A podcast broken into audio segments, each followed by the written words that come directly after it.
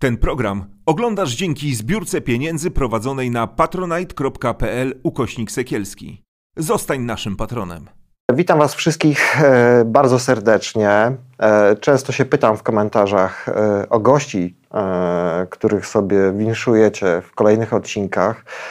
Często prosiliście mnie o to, żebym zaprosił panią profesor Mentowską, więc oto jest u nas po treningu, zadowolona, wesoła. Bardzo. E, Dziękuję, witam państwa. E, z panią profesor pewnie byśmy mogli rozmawiać godzinami, ale przygotowałem taki e, blok pytań do tej rozmowy dotyczącej no oczywiście prawa, bo pani profesor mm, na ten temat się wypowiada, jest cytowana ale nie mogę zacząć od kontekstu e, no, tego, co się dzieje za naszą wschodnią granicą, bo tak sobie pomyślałem, że e, no, wszystkie reżimy, ci dyktatorzy są paszeni właśnie, czy pasieni, już nie, nie wiem jaka jest dobra odmiana tego, no, na takim e, systematycznym nieposzanowaniu e, tego, co nazywamy i co jest wielkim komponentem państwa prawa. To jest dosyć prosta, ale to jest dosyć prosta rzecz i, i o, na tym można bardzo dobrze wytłumaczyć akurat to, co zawsze jest trudne przy państwie prawa, to znaczy do czego ono jest. Państwo prawa jest konceptem, który się ukształtował mniej więcej tak wyraźniej w XVIII wieku e, i który, mm, e, którego celem jest nałożenie kagańca polityce, w tym sensie, że władca absolutny, który decyduje o wszystkich sprawach zgodnie ze swoim kaprysem, e, wobec, regulując kwestie odnoszące się do jego poddanych, nakłada sam sobie, dlatego że państwo prawa się kształtowało przecież jako więzy nakładane przez absolut, władców absolutnych sobie, mhm. E, po to, żeby poddani, stając się w tym momencie bardziej obywatelami, e, byli pewni swojego. To znaczy, żeby kaprys raz chce, nie chcę, mogę, nie, zrobię tak, jak i kaprys na to, to, to dyktuje, żeby byli uwolnieni, poddani od tego kaprysu. I prawo ma utworzyć atmosferę przewidywalną dla tego, kto jest adresatem prawa, dawni poddani, obecni obywatele, i e, oni mogą żądać na podstawie prawa i wymusić na podstawie prawa to, co im się wedle prawa należy. Czyli to jest reakcja na autokratyzm władzy. I teraz, jeżeli wracamy do tego, o, o czym mówimy w tej chwili, jeżeli mówimy o tym, że agresja na przykład Rosji na Ukrainę odbyła się z pogwałceniem zasad prawnych, które nakładały określone obowiązki na państwa, no to właśnie to jest rebelia autokratyzmu y, względem więzów prawa. Jeżeli teraz w czasie y, konfliktu na Ukrainie mamy do czynienia na przykład z użyciem e, broni tego typu, jak tam tak. broń kasetonowa czy jakaś inna tak. wobec cywili, no to znowu jest bunt przeciwko państwu prawa. Ale wracając do takich bardziej przyziemnych rzeczy, to jest prawo wojny, ale przecież państwo prawa ma chronić obywateli przed kaprysem władzy. Jeżeli ja w tej chwili czytam, podobno u nas, że chodzi o to, żeby zmienić konstytucję, dlatego że finansowanie obronnych wydatków ma się odbywać w jakiś sposób, który zrywa z pewnymi pryncypiami konstytucyjnymi, no to oczywiście to zrobić można. Ale wtedy trzeba do tego zmienić te pryncypia, bo jeżeli tych pryncypiów się nie zmieni, a będzie się coś robiło, to wtedy będzie autokratyzm władzy, znowu dojdzie do głosu. I teraz tak, walka e, polityki z prawem, e, której polem jest y, funkcjonowanie państwa prawa, e, jest, y, zawiera pewien element, który, z którego u nas nie bardzo sobie zdają sprawę i rządzący, i rządzeni. Otóż dotąd, dopóki jeszcze mamy do czynienia z przestrzenią polityki, wtedy jest miejsce na kompromis polityczny, na dogadywanie się, na na przykład rozmawianie na tym, jak ma wyglądać, czy ustawa, czy kons nawet konstytucja, czy zmiana konstytucji. Tu można robić różne kompromisy, deale, dogadywania, targi i tak. Ale jeżeli już coś zostanie na ścieżce prawnej przesądzone, a to wtedy po to, żeby zmienić ten deal, porozumienie i tak zawrzeć jakiś kompromis, to trzeba teraz we właściwy sposób zmienić te więzy prawne. U nas to przywiązanie bez żadnego trybu, obawiam się, wryło się w mózgi naszych polityków, ale również obywateli. Bo Weźmy teraz na przykład taką rzecz. My mamy w tej chwili na Polskę nałożone kary, dlatego że Polska przegrała kilka spraw e, w Trybunale mm, Sprawiedliwości w Luksemburgu. E, nie wykonuje tych wyroków, no i za to zostały na nas nałożone w, w lipcu zeszłego roku kary. Znaczące bardzo Otóż, kary. O, czy, czy można te kary zdjąć? Nie bardzo. Dlatego, że cała sprawa zabrnęła za daleko. Dotąd nie, póki nie zapadły wyroki w Luksemburgu, a to można było się targować politycznie. I my mamy na przykład w tej chwili taką sytuację.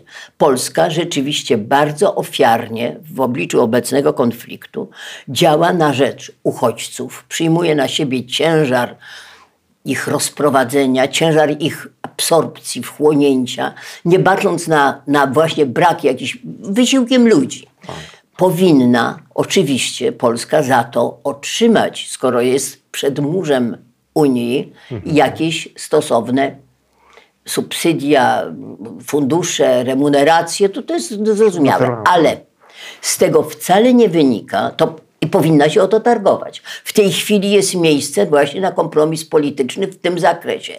Targi, yy, rozmowy i tak dalej. Ale to z tego nie wynika, że jeżeli już w innych kwestiach zapadła klamka, bo są wyroki przeciwko Polsce, że można argumentując, że z kolei należy nam się, bo się przyzwoicie tej chwili zachowujemy, należy nam się ale nie w tym trybie, żeby zdjąć to, co przeciwko nam orzeczono, bośmy przeskrobali wcześniej. Mhm. I dlatego tutaj taki morał. Dlatego trzeba bardzo uważać z tymi podpadnięciem pod wyroki, na przykład Luksemburga, czy Strasburga, dlatego że rozstrzygnięcie wyrokiem czy sądu w Luksemburgu czy w Strasburgu powoduje znaczne usztywnienie możliwości politycznego kompromisu. Jeżeli dojdzie już do tych wyroków, miejsca na polityczny kompromis nie ma. Te wyroki są, nikt tego z nas nie zdejmie. Owszem, w ramach targów, na przykład o pieniądze w zamian za uchodźców, my możemy mówić, no, utargować coś, hmm. ale utargować, że będziemy wyjęci spod y, działania wyroków, które przeciwko nam zapadły, nie. Hmm. Dlaczego? Dlatego, że Unia jest wspólnotą prawa. I tam takim kamieniem węgielnym, fundamentem jest to, że prawo tworzy właśnie to, co powiedziałam na wstępie, kaganiec dla polityki. I jeżeli by Unia zgodziła się na to, co, na, co nasi politycy podpowiadają, nagle wolą, nie wiem jakiego organu Unii, bo to, bo to trudno sobie nawet wyobrazić, Polska nie płaci za przekroczenie, y, naruszenie y, tego, co przeciwko Polsce orzeczono w wyrokach Strasburga, w wyrokach Luksemburga. Otóż w takim wypadku Unia zaprzecza temu, na czym jest zbudowana kompromisom, rządom prawa, demokratycznemu traktowaniu wszystkich państw jednakowo w tym zakresie. Mhm. No to jest taki trochę przydługi ten mój wywód, ale mniej więcej ale on jest jak najbardziej na czasie, bo czytamy ostatnio o tym, że no jak to, my tutaj tak pomagamy, prawda, a pieniądze za, mm, na OKRS, bo mówimy o tych historiach, są cały ale, czas przyblokowane. Ale i y, pieniądze, za, proszę zwrócić uwagę, w jakiej my jesteśmy sytuacji. My jesteśmy w sytuacji takiej, e, płacimy powinniśmy płacić kary za niewykonanie wyroków w Luksemburgu. Grozi nam e, wdrożenie działań pieniądze za praworządność. Mechanizm. mechanizm Tak. I mamy my z kolei no, takie no, polityczne żądanie, przecież stworzymy przedmurze granicę wschodnią Unii. I teraz tak, nasza sytuacja w każdym z tych korpusów jest inna. E, e, To powiedziałam, to co nam orzeczono przeciwko nam w wyrokach, koniec. To jest Załatwione. inna historia. Nie ma trybu, żeby to zdjąć. Nie ma. Drugie, e, mamy e, kwestia uruchomienia pieniądze za praworządność. To jest jeszcze ten mechanizm, już niby istnieje, nawet powiedziano jak to ma to być, ale nie był jeszcze uruchomiony. Znów, przecież ten mechanizm ma zapobiegać marnotrawstwu pieniędzy unijnych. Chodzi o to, że te fundusze mają być wydawane tak, jak jest zaplanowane, że mają być wydawane. Gdzie tu jest problem? No chodzi o to, żeby tych funduszy, krótko mówiąc, nie rozkraść albo nie zmarnotrawić. Jeżeli wobec tego będą nam przyznane jakieś fundusze, musimy skrupulatnie, to nie może być tak, że się wezwie wtedy do ofiarności y, ludzi czy NGOsy, a pieniądze unijne przeznaczy na zupełnie co innego. Wtedy na pewno się uruchomi y, ten mechanizm pieniądze za prawo, praworządność. To na pewno. Natomiast tu musimy po prostu tych procedur przestrzegać, jeżeli będą. I wreszcie ten trzeci korpus. Jesteśmy na etapie politycznego targowania się o to, żeby nas w jakiś sposób zrównoważyć ciężar, który my ponosimy w tej chwili, żeby ten ciężar został zrównoważony. I on najprawdopodobniej jakoś zrównoważony będzie. Tu jest pole do politycznego Ale to są kompromisu. inne środki, inna historia. Ale to jest inne, krótko mówiąc, z innych szufladek. Są różne szufladki i nie ma czegoś takiego jak przekładanie z jednej szufladki do drugiej, dlatego że my się przyzwoicie zachowujemy na przykład w jakiejś sferze. No, Unia mm, pokazała, że potrafi być konsekwentna. E, Mam na myśli problem Turcji. Tam również e, próbował prezydent właśnie pokazywać ten argument. My tutaj zabezpieczamy was przed napływem uchodźców. Ale to, o czym pani profesor mówi, to jest taka tradycja w cudzysłowie naszego takiego warcholstwa, że my chyba nie rozumiemy, że w tej Unii My mamy też pewne obowiązki. Ale, ale to jest, przepraszam bardzo, jak y, w sporcie. Jeżeli są reguły, że się piłkę, że dopiero wtedy się uznaje bramkę, jeżeli jest we właściwy sposób nie ze spalonego strzelona, to naprawdę nie można tej piłki wziąć pod pachę, lecieć przez pole karne i ją włożyć do siatki, dlatego że to po prostu nie będzie gol. Owszem, no, jest piłka w siatce, o co chodzi? No o to chodzi, że nie tak wtoczona do tej siatki. I znów, jeżeli żeśmy się umówili na mecze piłki nożnej, to umówiliśmy się na mecze piłki nożnej, a nie na rugby. W związku z tym nie można robić sobie, że z tego weźmiemy kawałek, z tego weźmiemy kawałek i z jeszcze innej procedury kawałek. I m- m- nasze warcholstwo, o którym Pan mówi, ono moim zdaniem najbardziej dobitnie się wyraża w tym, że my nie chcemy honorować zasad, które nas wiążą z samego faktu, żeśmy się do czegoś zobowiązali. Że nam się należy tylko. Ja, to jest znowu takie, no, przepraszam bardzo, no musi to na Rusi, a w Polsce to jak kto chce. Mhm, zgadza się. E, czy wiem, że nie lubi Pani profesor takich pytań, bardziej praktyczne pewnie, natomiast ja się zastanawiam, bo takie pytanie trzeba postawić. Na ile to, co się dzieje na Ukrainie, co się działo przez wiele lat w Rosji, że no, świat zachodni autoryzował Putina, tak? Ale myślę tutaj o tym. Autoryzował, handlował z nim, robił interesy, miał, okazuje się, niesłuszne nadzieje, że to w jakiś sposób pohamuje imperialne za, za, zakusy. Takie naiwne myślenie, że jak wpuścimy go na salony, to może on się stanie trochę podobny do nas. No, zwracam uwagę, że podobne złudzenie towarzyszyło wejściu Polski do różnych klubów dżentelmenów. No tak, tak. I o tym chciałem porozmawiać. Czy to nas czegoś nauczy? No bo przecież y, w zasadzie chyba nie ma e, jakiejś podobnej sytuacji na świecie i nie było, jeśli chodzi o e, ze złamaniem prawa międzynarodowego napaść, wojnę napastniczą, że No jest... przede wszystkim nie ma, nie było chyba do tej pory tak zjednoczonego frontu e, przeciw agresorowi.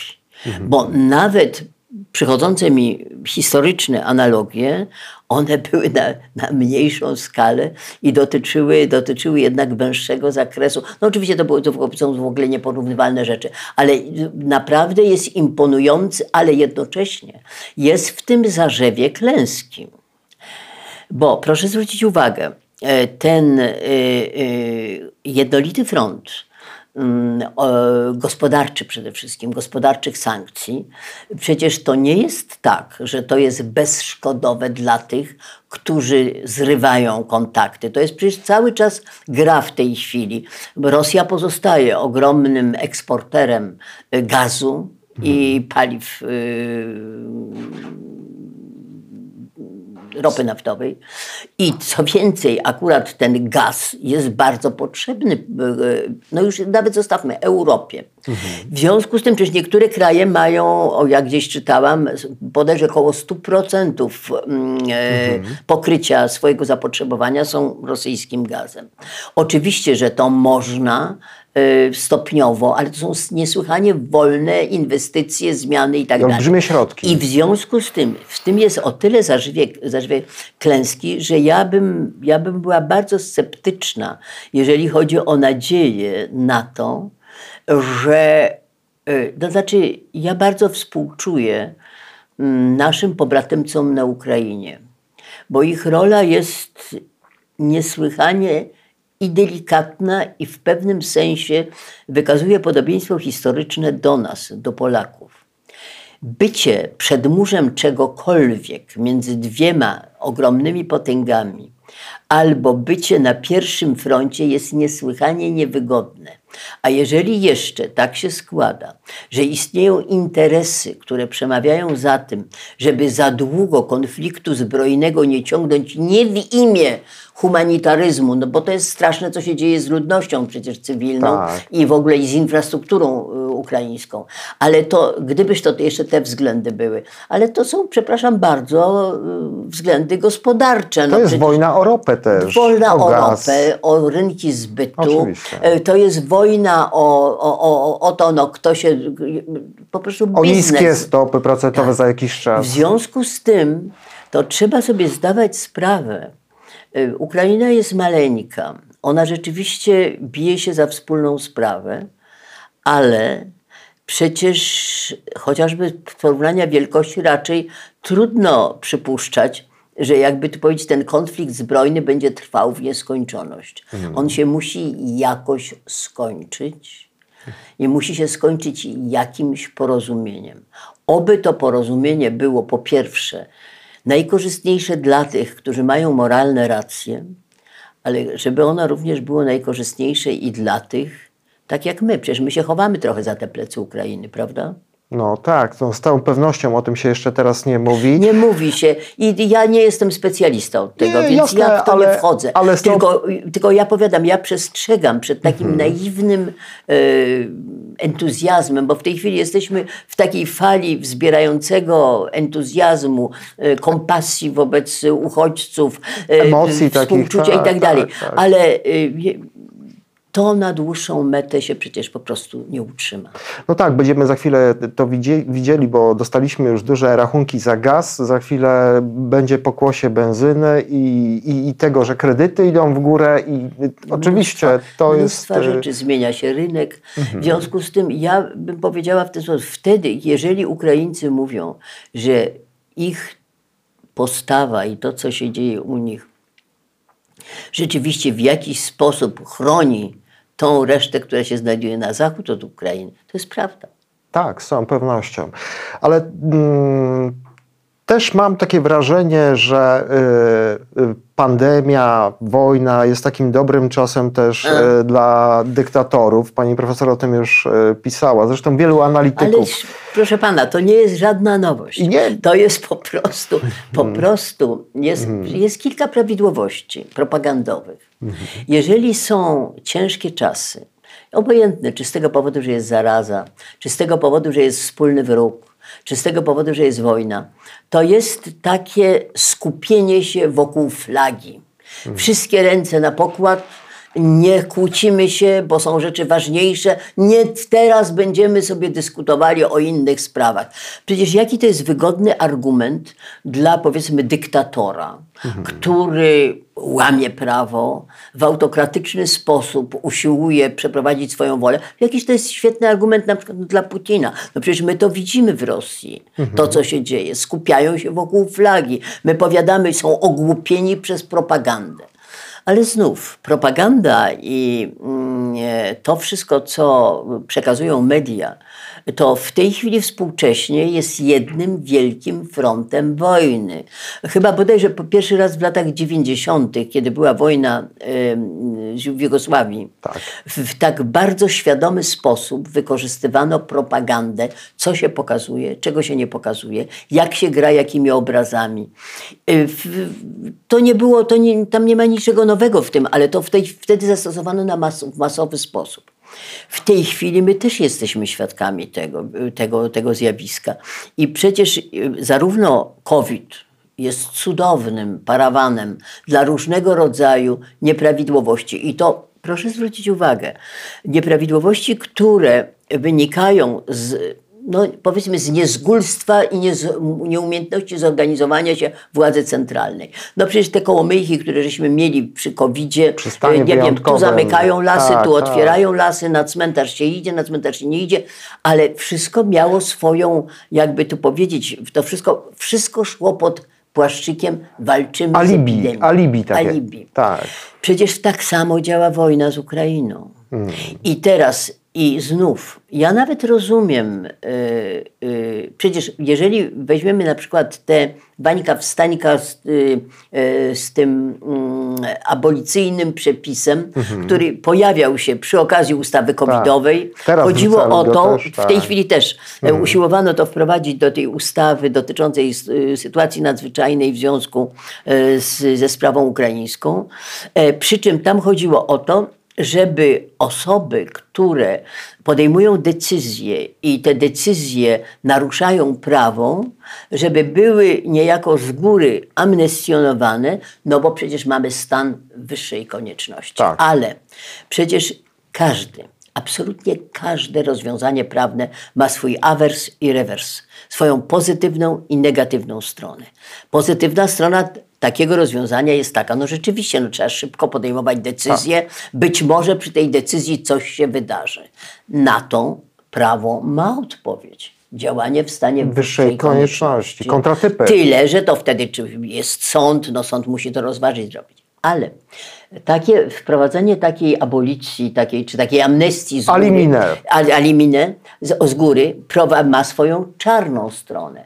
Przecież znów, jak świat światem wiemy, że y, literatura nas tego uczy. Y, y, paragraf 21. Największe biznesy się robi. Bizne, dostawy tak. w stanach wyższej konieczności, hmm. scentralizowane zakupy z uwagi na zarazę COVID, tak. dostawy dla wojska.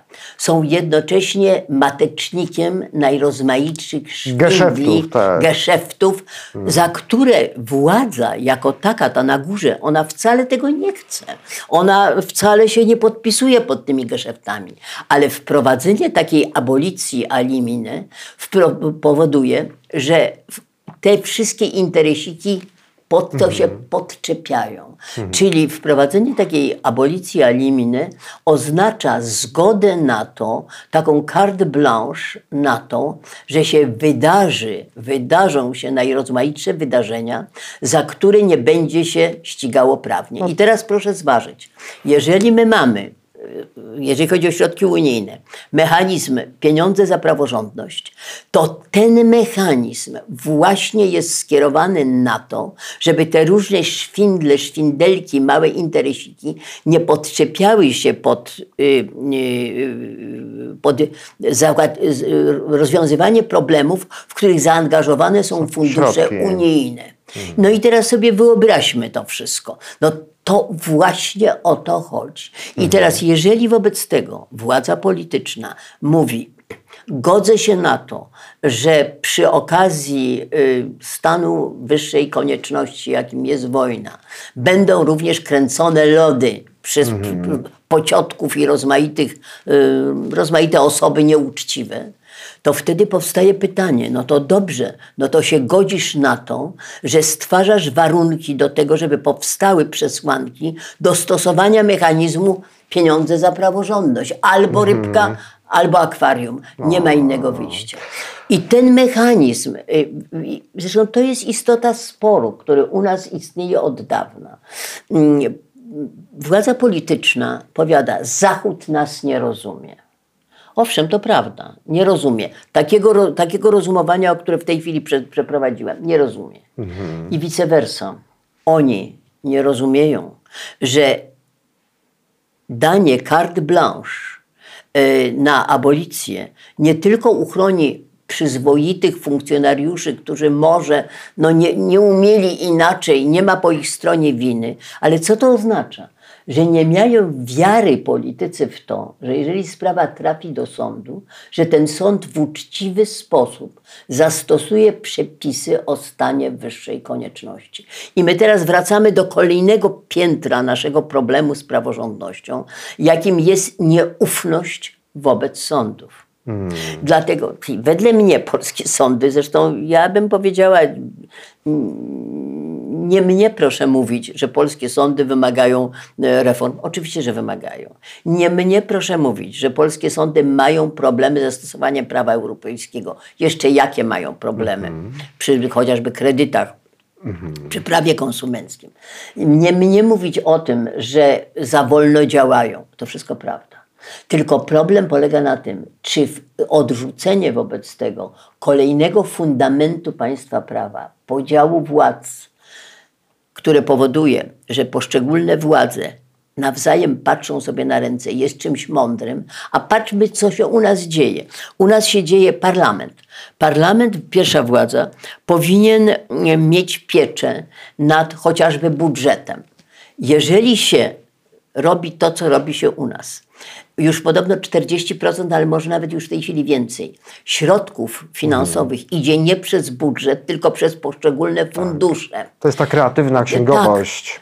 Nie tylko, to ucieka spod tych wszystkich gwarancyjnych rozwiązań, które są zawarte w prawie budżetowym, które służą kontrolowaniu tej sytuacji. I my wtedy mamy na, na przykład no, Fundusz Sprawiedliwości, który powinien był służyć e, wspomaganiu ludzi, którzy weszli na drogę przestępstwa, e, ofiar wspomaganiu. I zamiast tego okazuje się, że służył, jakby to powiedzieć, wynagrodzaniu sojuszników politycznych partii, która, z której pochodzi minister sprawiedliwości. Co zostało wytknięte notabene w, e, w kontroli e, Nikowskiej. No to proszę, proszę zauważyć, odrzucenie podziału władz, odrzucenie, wyprowadzenie e, z, z kontroli pierwszej władzy, parlamentu, pewnych funduszy i oddanie to, to w gestię e, działającej Egzekutywy. egzekutywy, no powoduje załamanie. Mamy na drugim odcinku mamy załamanie. Przecież trzecia władza z kolei, legisla, e, judykatywa, sądy. Sądy powinny służyć właśnie kontrolowaniu między innymi tego, żeby y, funkcjonariusze państwowi działali zgodnie z prawem. My chcemy zafundować abolicję, y, abolicję, dlatego że nie wierzymy wobec tego sędziom. Dalej, jeżeli teraz znów z sądami. Sądy przecież y, y, ludziom się wydaje, że prawo się składa tylko z tego, co wyraźnie napisano w, w ustawie. Ale prawo się składa nie tylko z tego, co prawo zadeklarowało, bo może mieć piękną deklarację. Tyle tylko, że później standard stosowania, no chociażby to, co przed chwilą powiedziałam, budżet. Budżet powinien być kontrolowany przez parlament, a w rzeczywistości wszystko y, dużo idzie. No nie ma y, kontroli Nie ma tutaj. kontroli, bo idzie kanałem y, fundusz, funduszowym, czyli przez egzekutywę. No to przecież jeżeli wobec tego jest za to, co zadeklarowane, nie odpowiada temu, co jest w rzeczywistości, to jest prawo składa się z tego, co napisano, zadeklarowano w prawie i ze standardu zachowania. I teraz, jeżeli my, y, ktoś nam mówi, macie niedobry standard, dlatego że na przykład jest tam za dużo, ja nie wiem, macie, sz- szafujecie wolnością ludzką, bo, są, y, bo szafujecie aresztami tymczasowymi. Mówię, Areszt jest napisane, że tylko wtedy areszt tymczasowy, kiedy tak powinno być. Tylko, że z tego, że napisano, że tak wtedy, kiedy powinno być, nie znaczy, że w rzeczywistości tak, właśnie jest. jest. No. Ale proszę teraz zwrócić uwagę, że to samo dotyczy y, teraz zachowania sędziów. My mówimy, sędzia jest niezawisły, zadeklarowany. No, pewnie. Tylko, że jeżeli y, tą niezawisłość sędziowską jednocześnie w praktyce, w standardzie ukształtujemy w taki sposób, że jeżeli sędzia określi, dajmy na to, no nie wiem, wynagrodzenie dla biegłego, a tutaj mu na karku stoi prokurator i powiada oj, oj, oj, oj, oj, oj, Coś tam jest na coś rzeczy. tam jest nie tak. My sprawdzimy. Efekt mrożący. Efekt mrożący. I Tak. teraz efekt mrożący nie na tym polega, że zastosuje się w stosunku do sędziego sankcje. Efekt mrożący polega na tym, że jeżeli sędzia ma z tyłu głowy, że jeżeli postawi pytanie prejudycjalne, jeżeli za, będzie miał za dużo uchyleń tam powiedzmy tych aresztów Orzeczeń, tak, tymczasowych, albo będzie miał orzeczenia, które idą, na przykład, no nawet sędzia, który ma za dużo z punktu widzenia władzy politycznej, na przykład uniewinnień z powodu mm, wykroczeń e, odnoszących się na przykład Demonstracji, do, do, no, na przykład, no protestów, bo ja wiem, no, tak. demonstracje czy coś Tak, takiego. tak. I to nie ukaże się tego sędziego, tylko mu się zrobi postępowanie wyjaśniające. Na to pozwala ustawa tak zwana kagańcowa z 2019 tak, tak. roku. Jego się nie ukaże, tylko on sobie tak pojeździ po, po prostu po Polsce, Tak, tak. pozeznaje. Wyda na adwokata Wyda na adwokata, będzie Tak. miał zmartwienia. To wtedy, Zastanowi kiedy mu może. przyjdzie Tak, moment, kiedy on by wedle tego, jak uważa, że powinien się zachować, że powinien się zachować w określony sposób i powie sobie tak, oj, na co ja się tak mam szarpać? Mhm. Lepiej orzeknę tak, żeby się mnie nie czepiali. To jest działanie efektu mrożącego. Ale to pokazuje pewną fasadowość, no bo z jednej strony ta myśl Monteksiusza, bo o niej tutaj mówimy, prawda? Ten, e, ta wielka tradycja właśnie e, związana z tym dzieleniem się władzą, wzajemnym kontrolowaniem, to co pani profesor wyłożyła tutaj, no jest zapisane, tak, przez ustrojodawcę, a z drugiej strony praktyki, no, no nie, ma, nie ma Bo żadnej. nas źle trochę, to znaczy to jest trochę trzeba się uderzyć w swoją pierś. Ja przyznam, że ja ciągle tym się, znaczy kolegów męczę moimi Mhm. poglądami, że kiedy ja ciągle piszę, przestańcie pisać w podręcznikach, tylko tak, jak ma być wedle prawa. Mhm. Napiszcie jeszcze, że typowo w danej sytuacji zdarza się, że jest inaczej. Dlatego, że w przeciwnym razie absolwent prawa wychodzi z tego z tych studiów w przekonaniu, że skoro w prawie coś zapisano, to tak jest, a tak wcale nie jest. Bo trzeba jeszcze stworzyć odpowiednie gwarancje do tego, żeby to, co w prawie jest zapisane, zadeklarowane, stało się rzeczywistością. Bo prawo, to zapisane, to jest tylko obietnica i szansa. Ale nie jest żadne samo przejście, żadna gwarancja, że będzie inaczej. Bo tak to by wystarczyło w Konstytucji napisać, że powinniśmy być piękni, zdrowi, bogaci i ogólnie rzecz biorąc szczęśliwi. No, stąd wymyślono te wszystkie właśnie y, unormowania sankcjonujące, które są nieodzowne do nie tego. tylko, jeszcze gwarancyjne. Gwarancyjne. Na przykład, jeżeli w tej chwili mówiliśmy, Mhm. poruszyliśmy problem ustawy kagańcowej i w ogóle odpowiedzialności dyscyplinarnej sędziów. Przecież nam właśnie zwrócono uwagę w Luksemburgu, Tak, dlatego my, na nas wiszą te kary, które płacimy bardzo wysokie, dzienne. Milion euro zdaje się chyba Tak, jest. milion euro.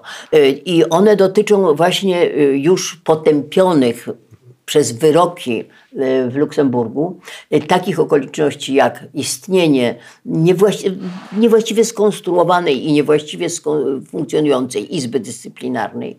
Dalej efektów, które funkcjonowanie tej Izby przyniosło, to znaczy istnienia y, sędziów, którzy zostali ukarani albo którzy tkwią w tej chwili w tej machinie Tak, tak, e, przerobu prze- tego. są- Są, wpuszczeni w procedurę tą Tak, wyjaśniającą tak, tak. lub dyscyplinarną.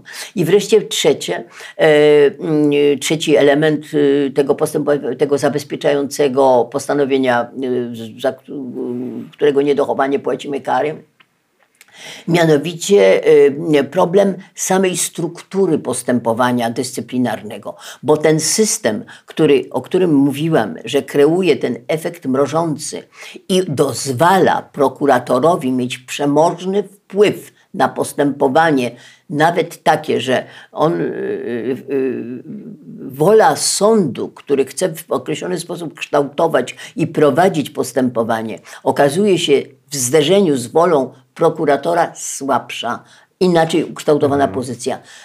I w, istnieje odpowiedzialność dyscyplinarna za delikt orzeczniczy. To, co sędzia zrobił, działając jako sędzia niezawisły. Otóż to jest problem. I to zostało nam wytknięte. Więc nasz spór o praworządność nie jest sporem, że się ktoś na nas uwziął. Nie jest sporem o to, że, że my się komuś nie podobamy, tylko jest sporem o to, że my nie rozumiemy, jaki sens ma mechanizm podziału władz. Niezawisłości Tak. sędziowskiej. tak. I że nie wystarczy tylko zapisać, ale trzeba jeszcze stworzyć system gwarancji i nie stwarzać systemu przeciwgwarancji, co nam się akurat wydarzyło. Słyszałem ostatnio, że jest sędzia, który zakwestionował uchylenie immunitetu jednemu pro, prokuratorowi przez y, Izbę Dyscyplinarną, stwierdząc, że jest brak skargi uprawnionego oskarżyciela, skoro osoba nieuprawniona to kontrolowała, więc sędziowie e, mimo wszystko no, zachowują się jak trzeba, tak? Kiedy, kiedy problem u nas polega, bo czasami ja się spotykam z pytaniem, to czym my jesteśmy? Państwem bezprawia? Nie. My jesteśmy źle funkcjonującym, zepsutym państwem prawa. Bo my mamy tak. Państwo prawa stosunkowo przyzwoicie ukształtowane na poziomie konstytucyjnym.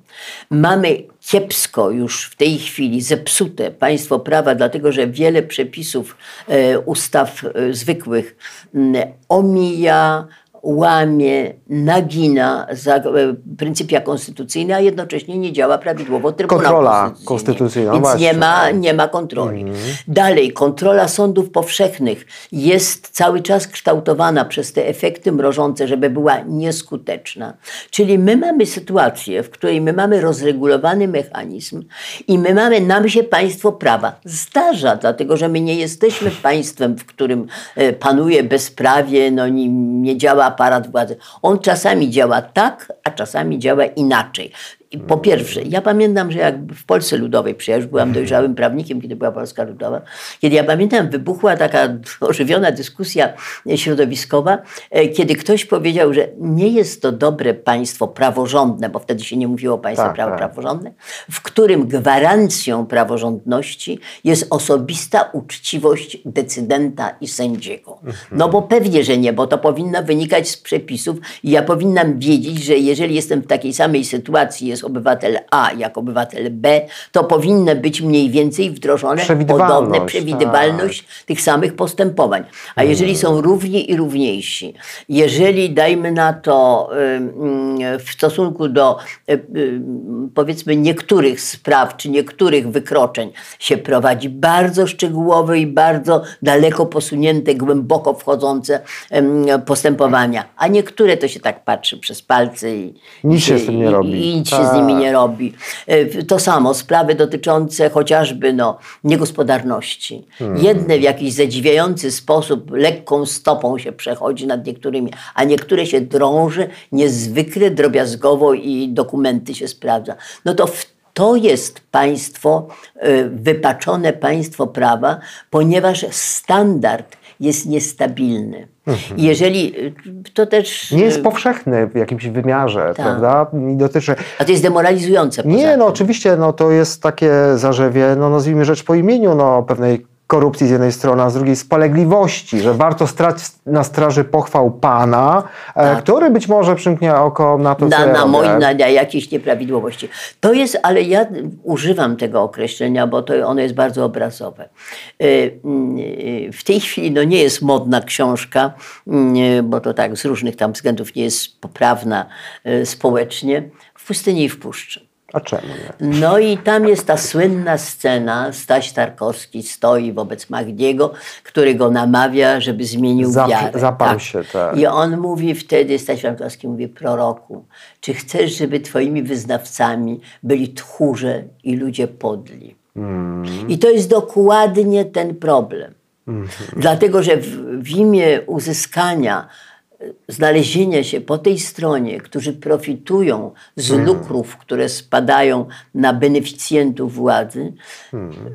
Czyli albo okaże tchórzostwo, albo okaże interesowność. To Mhm. tylko dlatego, a nie dlatego, że będę przekonana, będę się trzymała pewnych zasad. To jest osobny temat, dlatego że my często używamy pewnych nazwisk, ja nie, bo to nie jest program o nazwiskach, ale y, polityków i tak dalej, którzy są za wszystko winni, ale przecież jest... Nie, to nawet nie o A to jest nieprawda, bo To jest, jest cał- nieprawda. No, bo jest cały mnie- aparat spolegliwy, ludzi z tytułami profesorskimi, problem, wykształconymi świetnie, którzy w to wchodzą. Tym, czy e, państwo i prawo, w którym my funkcjonujemy, czy ono stara się wyzwolić w nas, jako w osobach działających, e, mm, uczucia szlachetne, e, czy ono zmierza do tego, żebyśmy działali e, motywowani tym, jak być powinno, z tych deklarowanych przyczyn aksjologicznych, no, o tych wielkich słów, sprawiedliwość, wolność,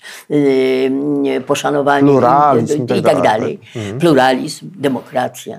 Czy też chodzi o granie na naszych takich tych najniższych instynktach, opłaci mi się, czy mi się nie opłaci. No, więc y, mnie oczywiście no, każdy błądzi, ale byłoby lepiej, gdyby, gdyby jednak e, mm, systemowo e, władza i prawo wyzwalały w nas mm, skłonność do czynienia tego, jak być powinno, a nie to, co nam się najbardziej opłaca. Oczywiście strach też bywa motywatorem. No ale właśnie, czy my chcemy, żeby naszymi obywatelami byli tchórze i ludzie podli? Mhm. Ale tak się dzieje niestety, dlatego że y, ja często o tym mówię, bo to dużo osób mówi, że, że, że no, przepraszam, że tutaj tak po nazwisku powiem, no, że przyszedł Ziobro, to jest więcej aresztów i tak dalej.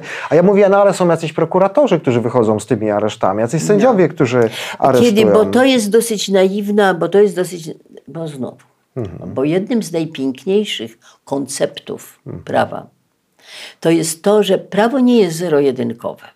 Jeżeli chce działać y, we właściwy sposób na podstawy ludzkie, to nie tylko karanie i nie tylko pobłażliwość, tylko zachowanie adekwatne Subsydiarność do, do, taka, do, czyli tak. proporcjonalność. Tak, tak.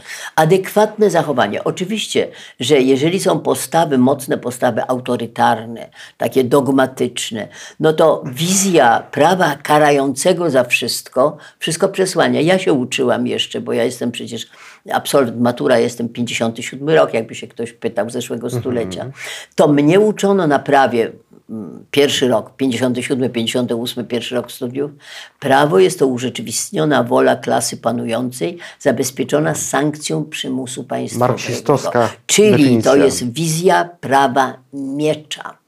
A proszę zwrócić uwagę, to w czym, y, co promuje nasza konstytucja, co wynika z naszej przy, przynależności do systemu Rady Europy, do całego systemu praw człowieka, to jest wizja prawa tarczy. Otóż człowiek powinien móc przeciwstawić tarczę prawa y, absolutyzmowi i kaprysowi władzy. Na samym początku to, co mówiłam, że państwo prawa jest ukształtowane jako tarcza, kaganiec dla władzy, żeby nie było y, samowolne.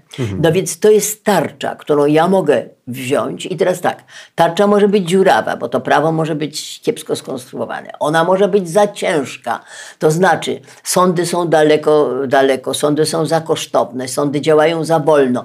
Czyli tarcza co prawda jest, ale jest nieporęczna i niedostosowana do naszych warunków.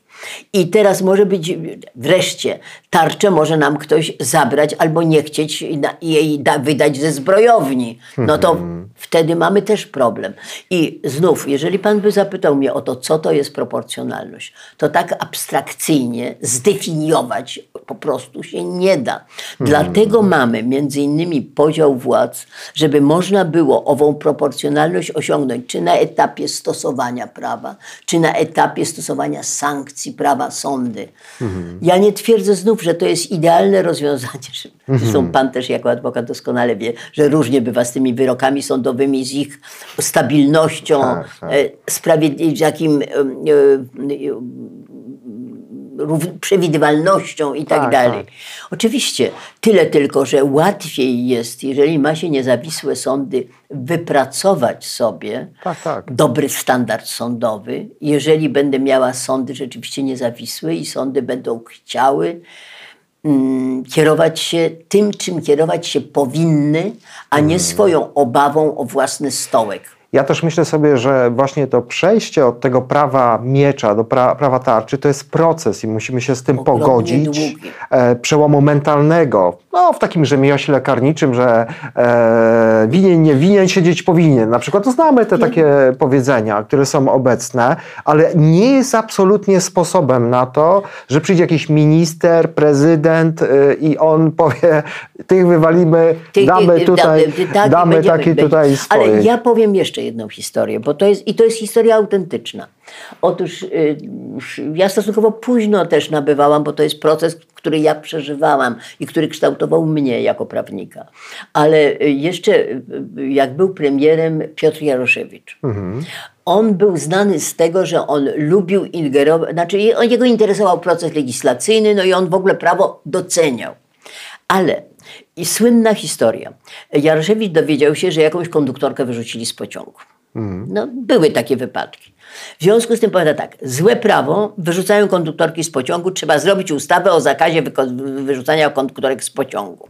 No więc mu mówią, no, że jest kodeks karny, no, że to jest, prawda, no, uszkodzenie ciała albo nawet, prawda, no, narażenie na utraty, no, nawet może być kwalifikowane jako zabójstwo czy próba zabójstwa.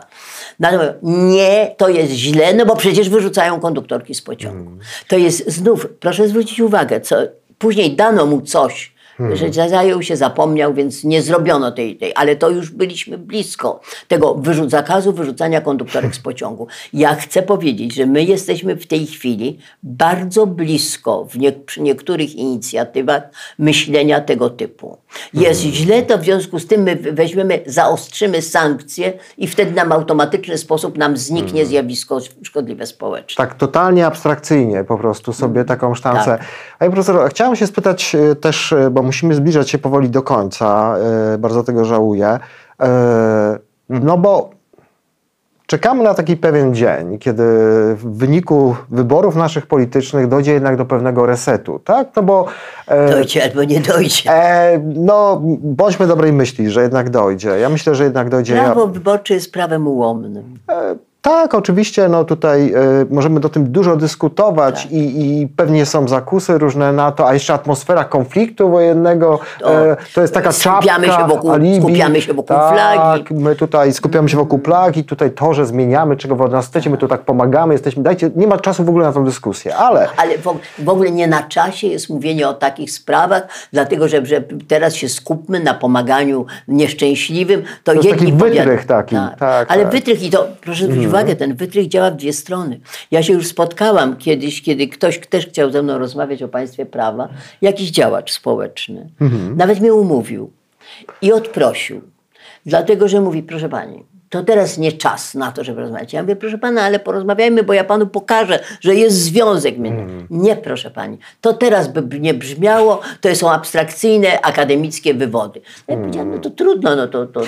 znaczy ze zrozumieniem, żeby Ale proszę zwrócić uwagę, to tak. jest od strony sojusznika, ale jest i od strony przeciwnika, tego, kto chce schować za tą właśnie, za tym parawanem Że się nie liczy na czasie, to, tak. schowam swoje własne szwindle. Unieważnienie właśnie... tej- tej- Tak, tak. rzeczywistości przez wojnę. Tak, ale y, wracając do tego pytania, bo ja tak chcę je zadać. E, czytałem taki wywiad z panią profesor, gdzie pani powiedziała, że jeśli chodzi o te bezdroża, bezprawia, zaszliśmy już tak daleko, że mi ciężko jako prawnikowi praktykującemu się jest połapać, jak do tego wrócić, bo tutaj nie ma jakiejś nici Ariadny, która by nas poprowadziła spokojnie e, do środka. Ja wiem, że to jest duży Nie ma. temat. Czy- Nie ma nici Ariadny. Mhm. Nie ma nici Ariadny. Jest moim zdaniem tylko po prostu, wie pan co, ja nie jestem osobą wierzącą.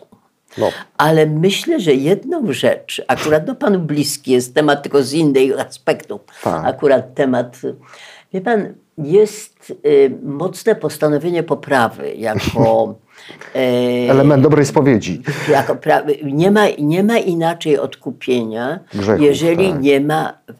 I ta mocne postanowienie poprawy jest tą nicią Ariadny, która powinna prowadzić, ale to na to trzeba zaakceptować, wzbudzić żal za grzechy, proszę pana jeszcze. Ja jak na razie nie widzę kandydatów do tego, do tego, do tego żalu za grzechy. Także myślę, że, y, a już mówiąc tak, już bez tych metafor, y, nici Ariadny nie ma jest y, wola naprawy, tylko pytanie, czy ci, którzy, czy albo są w tej chwili decydentami, albo będą decydentami w wyniku, jeżeli się zmieni jakaś konfiguracja, będą to mocne postanowienie poprawy, będą chcieli rzetelnie honorować. Dlatego, że ja, dla, ja nie bez przyczyny powiedziałam, że prawo wyborcze jest kapryśną y, dziedziną, dlatego że demokracja to są rządy większości też, tak. przy zabezpieczeniu inter, godnych poszanowania interesów mniejszości. I teraz, jeżeli my wobec tego, a w tej chwili rzeczywiście stoimy w obliczu wojny, powinniśmy się skupiać, mówimy, skupiamy się wokół flagi. Nie wokół flagi akurat tylko narodowej, ale wokół tej flagi większej, tej, która jest, ma kolor ciemno-niebieski i ma gwiazdki, dlatego że sobie sami nie damy rady. A jeżeli tak, to powinno się wzbudzić żal za grzechy przeciwko fundamentom Unii, czyli fundamentom państwa prawa. Ja to mówię, to nie propaganda, ja mówię to ze śmiertelną powagą. Dotąd, dopóki się tego nie zrozumie, to ja, przepraszam bardzo, żadnej nici Ariadny nie będzie. Dlatego, że musi być y, jasno wytyczony cel. Zgadzamy się na to, że nasze standardy są ks- współkształtowane przez standardy europejskie.